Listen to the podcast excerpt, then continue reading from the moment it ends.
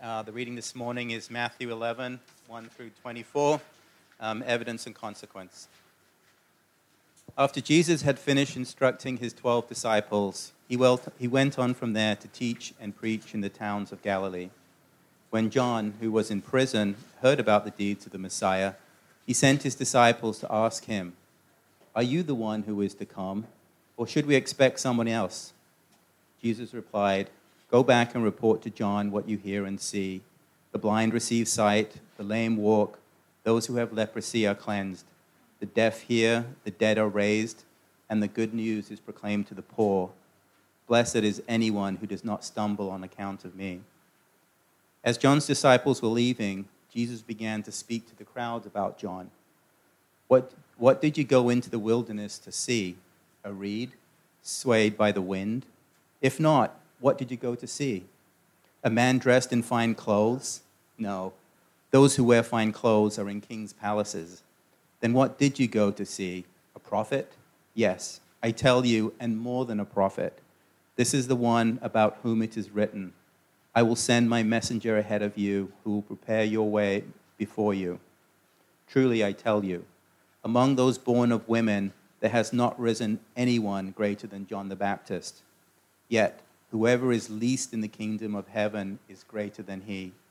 From the days of John the Baptist until now, the kingdom of heaven has been subjected to violence, and violent people have been raiding it. For all the prophets and the law prom- prophesied until John, and if you are willing to accept it, he is the Elijah who was to come. Whoever has ears, let him hear. To what can I compare this generation? They are like children sitting in the marketplace and calling out to others.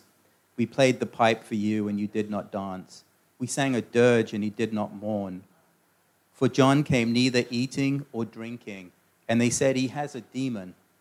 The Son of Man came eating and drinking, and they said, Here is a glutton and a drunkard, a friend of tax collectors and sinners. But wisdom is proven right by her deeds. Then Jesus began to denounce the towns in which, he, in which most of his miracles had been performed because they did not repent. Woe to you, Chorazin! Woe to you, Bethsaida! For if the miracles that were performed in you had been performed in Tyre and Sidon, they would have repented long ago in sackcloth and ashes. But I tell you, it will be more bearable for Tyre and Sidon on the day of judgment than for you.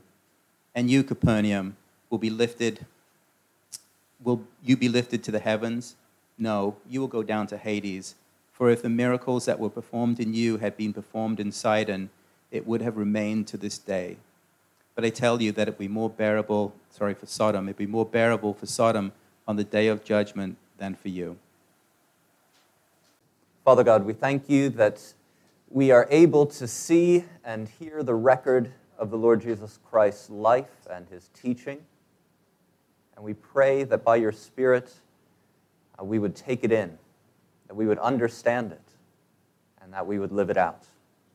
So please empower me to speak it clearly and empower uh, the, the um, people here today to hear it clearly. In Jesus' name, amen. Well, expectations are important, I think. Have you ever gone to a dinner party expecting a, a casual affair and you turn up and everybody else is in a, a dinner jacket and a bow tie, uh, in high heels and an evening gown? Uh, maybe you haven't. I've had that experience. It, it, was one of the things I hated most about living in Oxford. So you go to um, what you think is a student canteen, and you turn up, and everybody's in these dinner jackets and bow ties. Fortunately, I had my clerical shirt on at the time, so I think uh, that got me through. But it, it was embarrassing because I had the wrong expectations. And um, maybe, you, maybe you've met somebody through a dating app. You, you've turned up and uh, found actually they don't look anything like their photograph. And you have to decide then am I going to am I going to give them a chance anyway? Uh, rarely do they look better than the photograph, right? Uh, or am I going to go and um, maybe they haven't noticed me yet? Well, expectations are important. And beyond the mere trivial embarrassments, uh, we find in this morning's reading there can be real spiritual danger in having the wrong expectations. Having wrong expectations of faith can leave us confused and, and frustrated by the trials of life. Having the wrong expectations of God can prevent us from seeing what He's doing in the world. And, unless we allow Scripture to, to challenge our expectations and to change them in regards to the Lord Jesus, well, we might find ourselves condemned, along with uh, Chorazin and Bethsaida. And here in, in this long reading this morning, we're given uh, two case studies of different ways that our expectations about Jesus can shape the way we approach him. First, we see the doubt of John the Baptist uh, as he responds to the evidence of Jesus. And then we see the, the disbelief of the crowds and the cities that reject the evidence about Jesus. So, first, the doubts that respond to the evidence. The, the last time we met John the Baptist in Matthew's Gospel, uh, it was back in chapter 3. Uh, and there we read that John, he was a bit of a wild man. He was preaching in the desert, he was dressed in camel's hair and eating locusts and wild honey. And, and that made him a little bit out of the ordinary, I guess you could say. Um, but, but it drew attention to his message, which was simple and fiery. It, it was summed up in chapter 3 as um, Repent, for the kingdom of heaven is near. Turn around, change direction. God is coming close. And his wrath against all sin is coming close. He spoke of someone coming uh, to bring an axe to the root of the trees that weren't bearing good fruit to chop them up uh, and to burn them up.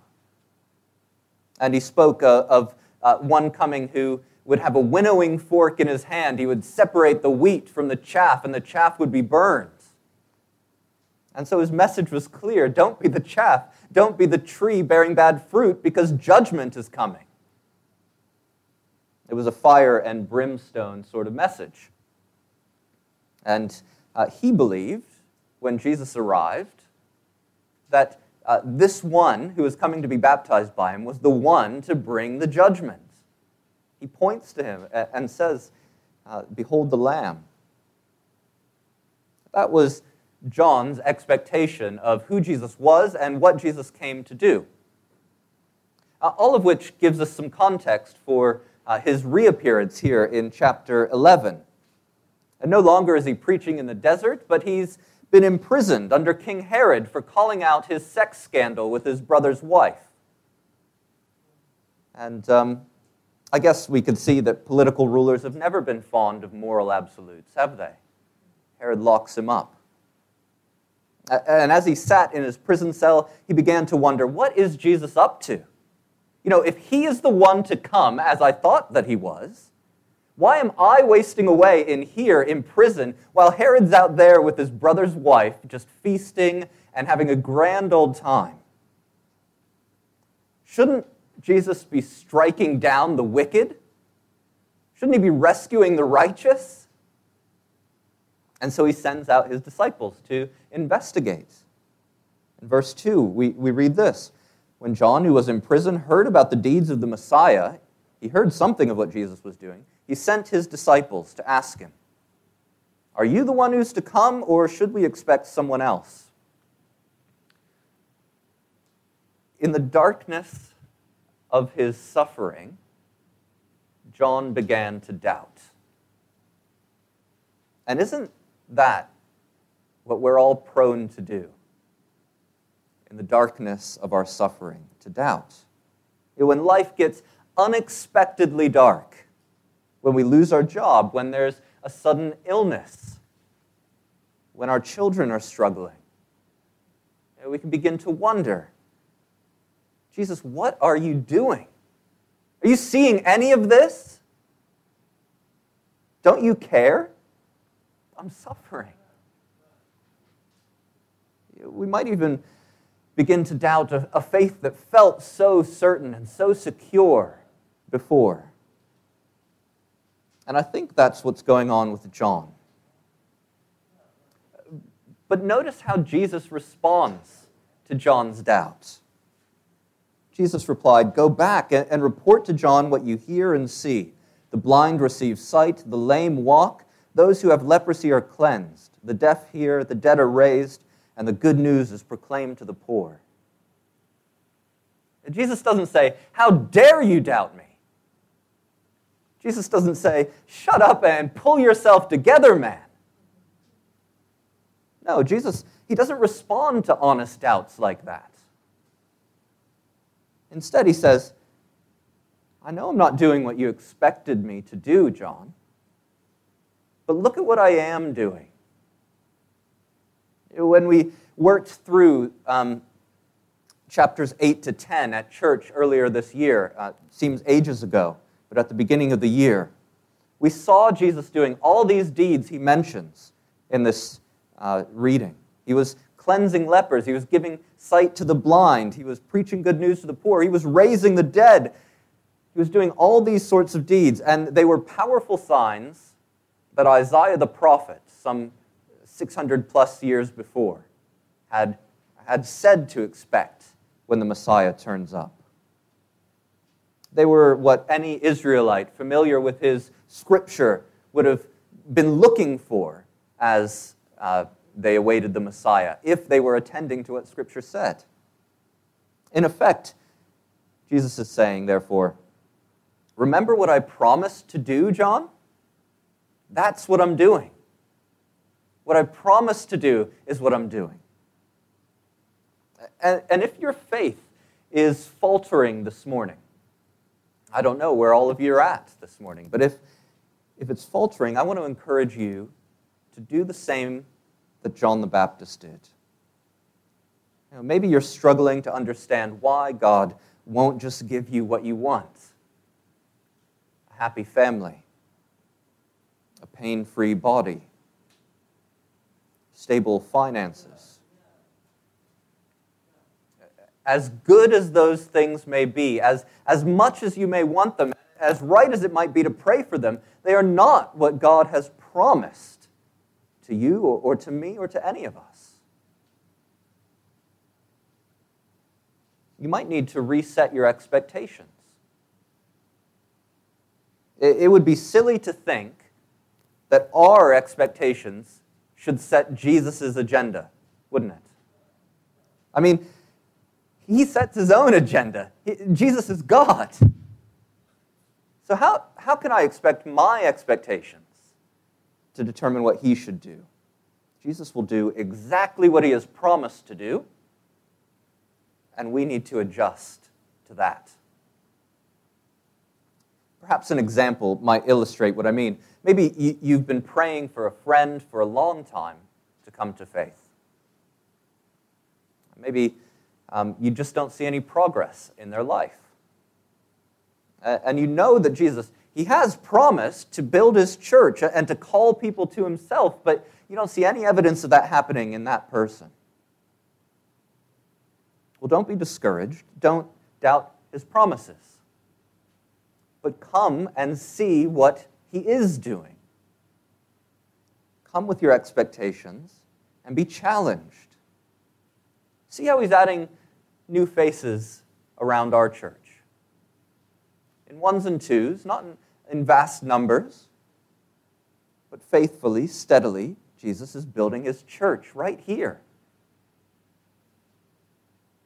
Or maybe just a bit further afield. See the, the vast uh, fields of people coming to faith across Asia, even in, in places where persecution is harsh. Jesus is building his church,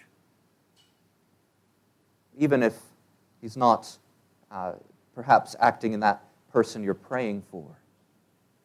So don't let your personal disappointments blind you to what Jesus is actually doing.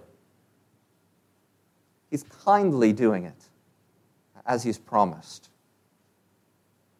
And as a, a, brief aside, before we move on with this passage, this is one of the, the reasons why it's so important to be part of a local congregation like this. Because when things are going wrong in your life, when you're wondering, is Jesus there? Is he doing anything? You need to come together with people who are also um, interacting with Jesus, also seeing what he's doing. They can lift your eyes away from your own personal circumstance and point you to what he's doing in, in their life or in the church or, or maybe in the area. People who will help lift your eyes from the four walls of your prison cell, like John the Baptist, to see what God is doing in the world. A, podcast can't do that. An Instagram story can't do that. None of that is going to, to help beamed from across the world in the same sort of way as the person sitting next to you this morning telling you, This is what God has been doing in my life. That's going to help you. God is at work. I, I've seen it in my life. And as we share those stories with each other, what an encouragement it will be. We must allow our disappointments and our doubts to, to drive us back to Jesus, to reset our expectations. We must see what he's promised to do in the scriptures before we can clearly see what he's doing in the world.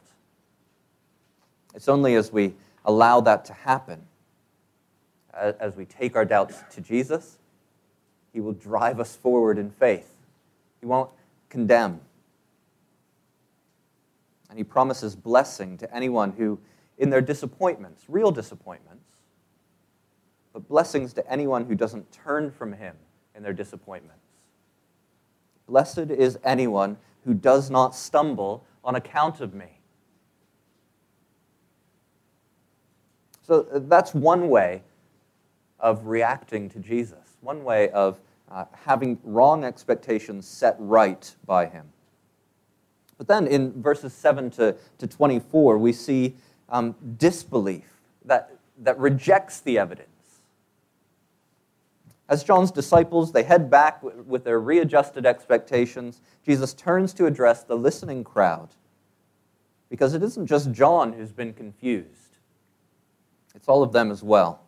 First, in verses 7 to 15, Jesus declares the greatness of John, even though he doubted.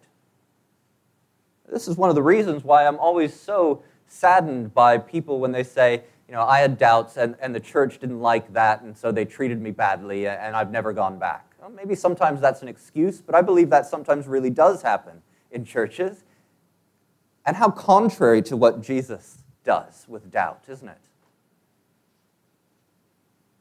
He then praises John, though he doubted, calls him greater than a prophet uh, greater than anyone born of women up to that point. Think of all the people born of women up to that point. Uh, all of them. But uh, Abraham, uh, of Moses, of Old Testament kings and prophets. So never let anybody tell you that honest doubts deserve condemnation.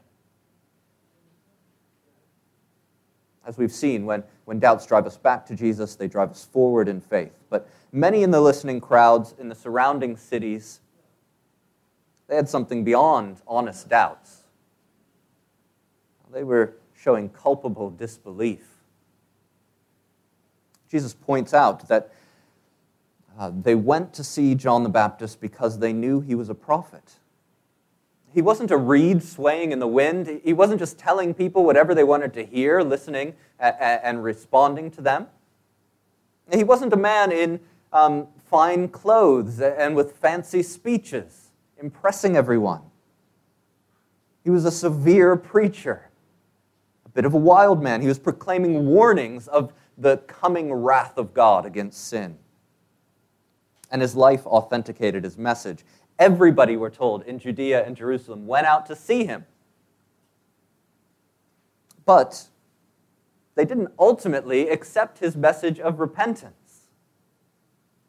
They wanted to be baptized, they wanted to see the spectacle, but they didn't want to repent. Why had they doubted him? Why did they doubt Jesus too?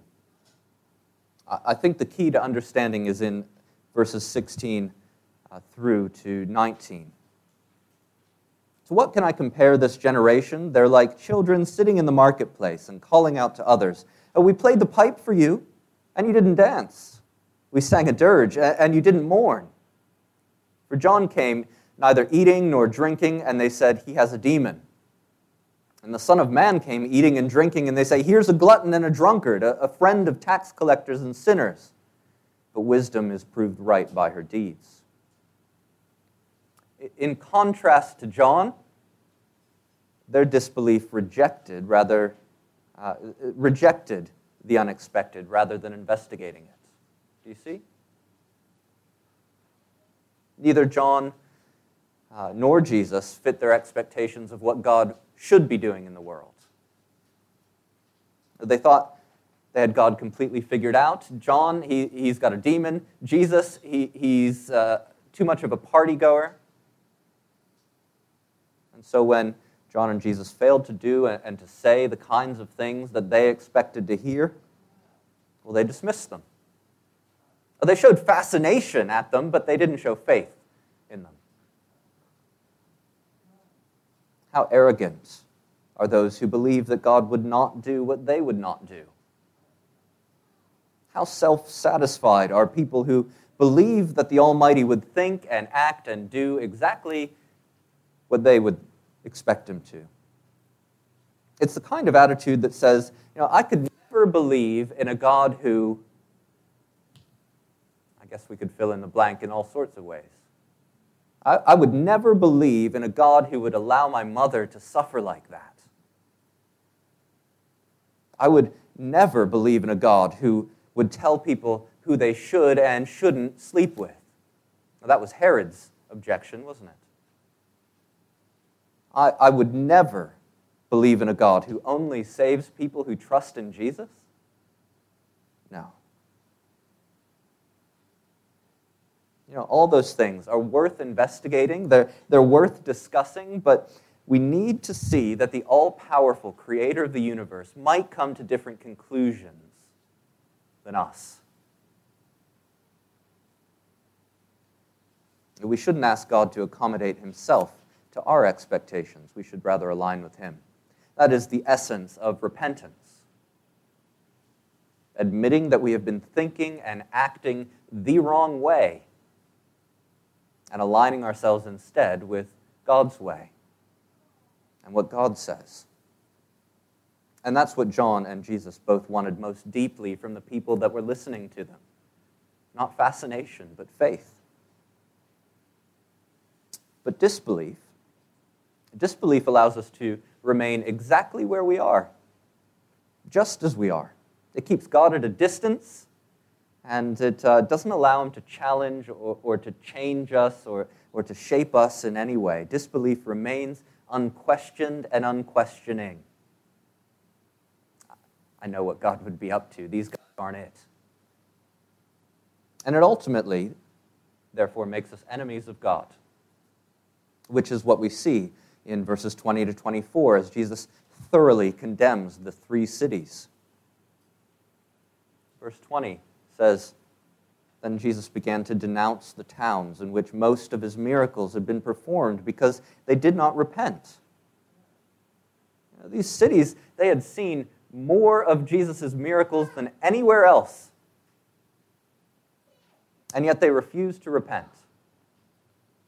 When he performed miracles, they, their response wasn't to believe in him as the Messiah. It, it wasn't to turn from their sin and worship God. It, it wasn't even to listen more intently in, to what he was saying. It was to demand more miracles. That is why he denounces them and declares woes over them. And friends, we easily slip into that same tendency that same attitude. We demand that Jesus prove himself over and over and over again to us. We hear stories about others, uh, about Jesus' miraculous work in other people's lives, and we say, you know, that is great, but he's never done that for me, and I'm not going to believe until he does. Or even worse, sometimes we remember ways that God has miraculously provided for us in the past, and then we're facing something new and we say, well, if he doesn't do something here, I'm done with it. I'm walking away from the church and away from Christ. But how many times does God need to prove himself to us?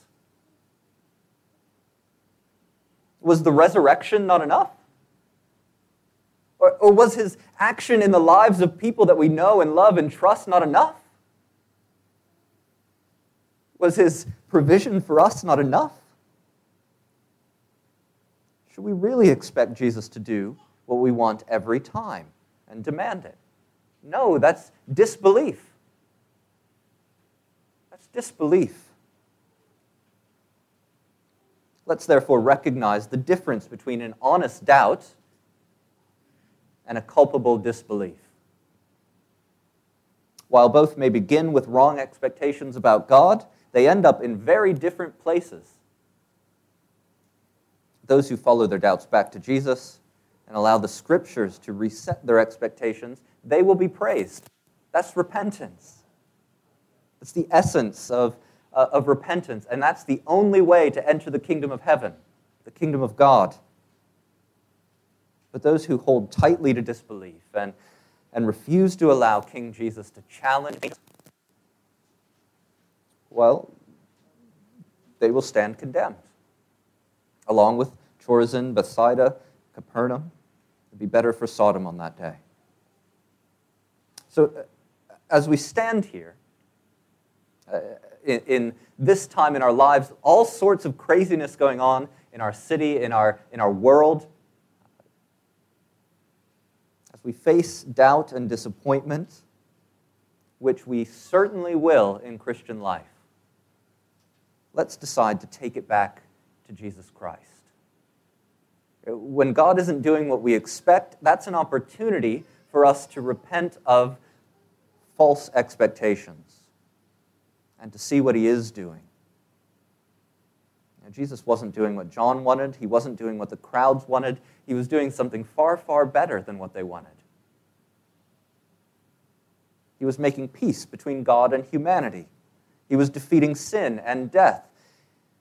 He was showing the power of God by his resurrection. He was gathering a people for himself out of every tribe and nation and tongue and language. He was gathering us into his family. And if we bring our doubts to him today, we will see that he's doing unexpected but wonderful things. Wonderful things. So let's use our doubts to drive us back to Him. Jesus Christ will not dance to your music, He will not cry on your cue. But He will do far better things if only you turn to Him.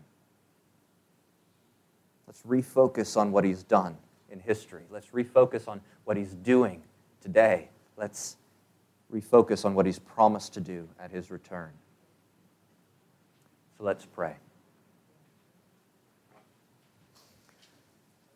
Father, we confess that our expectations of you are often uh, just disbelief. I pray that you would confront us with those things um, and help us to bring them to you and to be challenged and changed and reshaped to see the glorious things that you are accomplishing through your Son. Please, would this be a church where those things are talked about, where people are excited by them, where people encourage each other along. But we need your Spirit's help for that, Lord. Please lift our eyes. We ask in Jesus' name. Amen.